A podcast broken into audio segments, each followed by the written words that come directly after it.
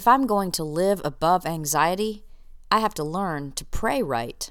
And that is today's Morning Moxie.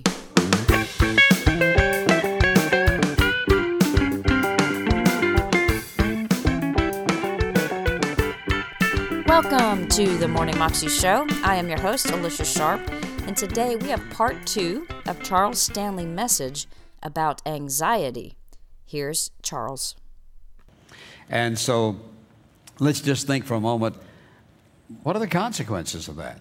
The first thing I come to think about is the fact that it divides your mind, fragments your thinking.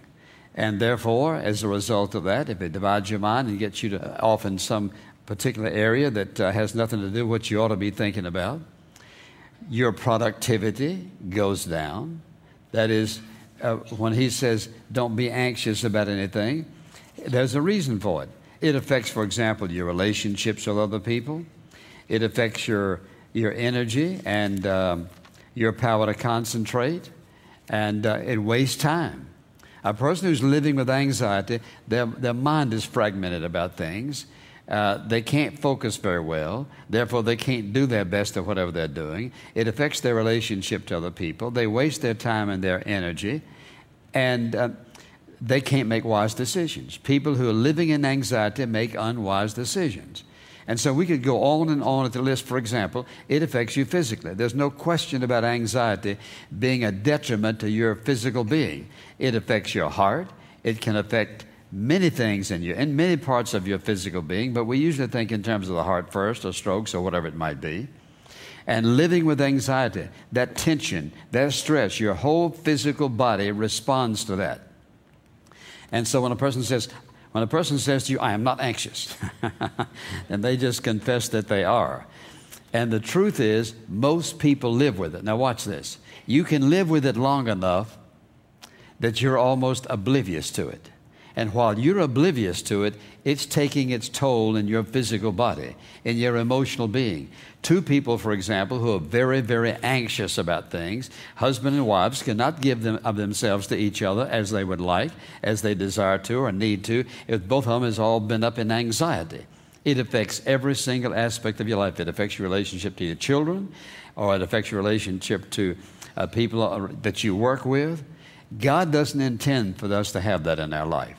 It doesn't mean that we won't have moments of it, but He doesn't intend for us to live that lifestyle, which is where most people are. And most people can give you a pretty good list of why they're anxious. Well, if you knew my children, and my car is eight years old, and, and on my job, in other words, we could just go right down the list of reasons to be anxious. Then the question is, where is our Heavenly Father? Where is God? Is He who He says He is? And if He is, and if He's given us instruction, then He must have an answer, a solution to that, and He does. Notice what He says here. He says, Don't be anxious for anything, but in everything by prayer, supplication, thanksgiving, let your requests be made known to God. So if I'm going to be able to overcome anxiety and to live above that in my life, then the first thing I have to do is I have to learn to pray right. I have to learn to pray right. Somebody says, Isn't all praying right praying? No. That's why Jesus gave us a pattern prayer in the Sermon on the Mount. And he taught, telling us how to pray and teaching us how to pray. What I want you to see, there are three words here, and oftentimes we just brush right over these and pay little attention to them. But he says, if you'll notice, he says, Don't be anxious for anything, but in everything by prayer. By prayer is the general word uh, for praying and talking to the Father. Now, what does that mean? Here's what it doesn't mean it, it doesn't mean just saying, Well, Lord, here's what I need, and so forth. And, and here's what happens. So many times we only pray about the big things in life. And what happens is we let the little things go by. And when you, when you neglect praying for the little things, before long, the little things become big things in our life. And so when we talk about praying here, and he says, he says, in everything, don't pray about some things. He says, but, but in everything by prayer.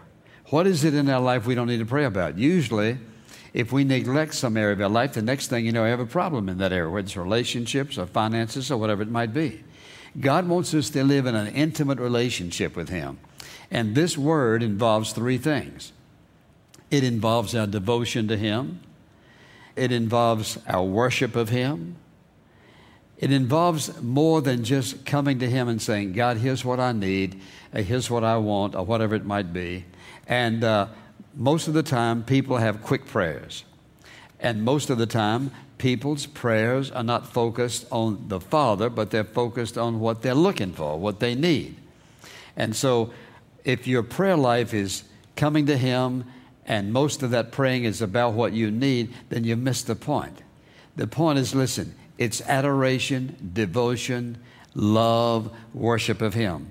When we come to Him in that light, we come to Him in a sense of reverence. We're acknowledging who He is, we're acknowledging our need of Him but we're coming to Him and recognizing His majesty, recognizing His greatness, recognizing His awesome power, that He is who He says He is, that He can do what He says He'll do, and that He loves us unconditionally.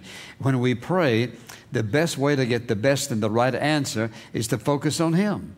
Because what is it that, that He wants? Listen, God can give you and me anything in the world He chooses to because He's omnipotent. He has all power. He's omniscient. He knows exactly what we need. He knows the difference in my needs and my wants. Or as somebody says, my needs and my greeds. He knows the difference between them. And so when you and I come to Him, we know that we're coming to a Heavenly Father who knows exactly what we need. He has the power to make every single thing possible, all of our needs to be met, so that what, what is it He desires? He desires our love and our devotion. He wants our focus to be upon Him because what's His greatest desire is to build an intimate relationship with you and me so that the ones He died for, those of us who've trusted Him as our personal Savior, He loves us. He wants the best for us and He wants us to love Him back and to recognize that He's the source of every good thing that comes our way. He's the source of some things that are not what we would consider good, but He's the source and He turns it into good.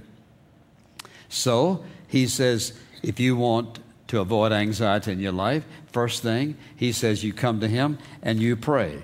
And notice what he says pray about everything. And I wonder if you think for just a moment, if you think about your daily prayer time, how much of that is spent on you and you alone and your needs? And I've heard people say, listen, I have so many needs of my own and so many problems of my own, and you telling me I ought to be praying for other people. That's the reason maybe you've got some of them, that your focus is not right. You should be focused on Him. So when He says, pray about everything, bring it to the Father who knows how to deal with it. Because think about this people who are very, very anxious and not praying right, what happens? One of the reasons they don't want to pray about many other folks is because they're so enmeshed and choked by their own concerns for themselves. One of the best ways to deal with that is to start praying for other people. But if you're uptight about what's going on in your life, you're not going to spend much time doing it. Plus the fact, if you are, you probably feel a little guilty. And if you feel guilty, you don't want to spend too much time in the presence of holiness, so you want to make that real quick and move on to something else. But here's what he's saying if you want to avoid anxiety, Pray about everything. Bring it all to the Heavenly Father and, and be specific about it. Now, notice the other word he uses. He says, uh, and um, prayer and supplication. Well, what in the world does that mean? Turn to uh, Hebrews uh, for a moment and uh, look, if you will, in the fifth chapter of Hebrews.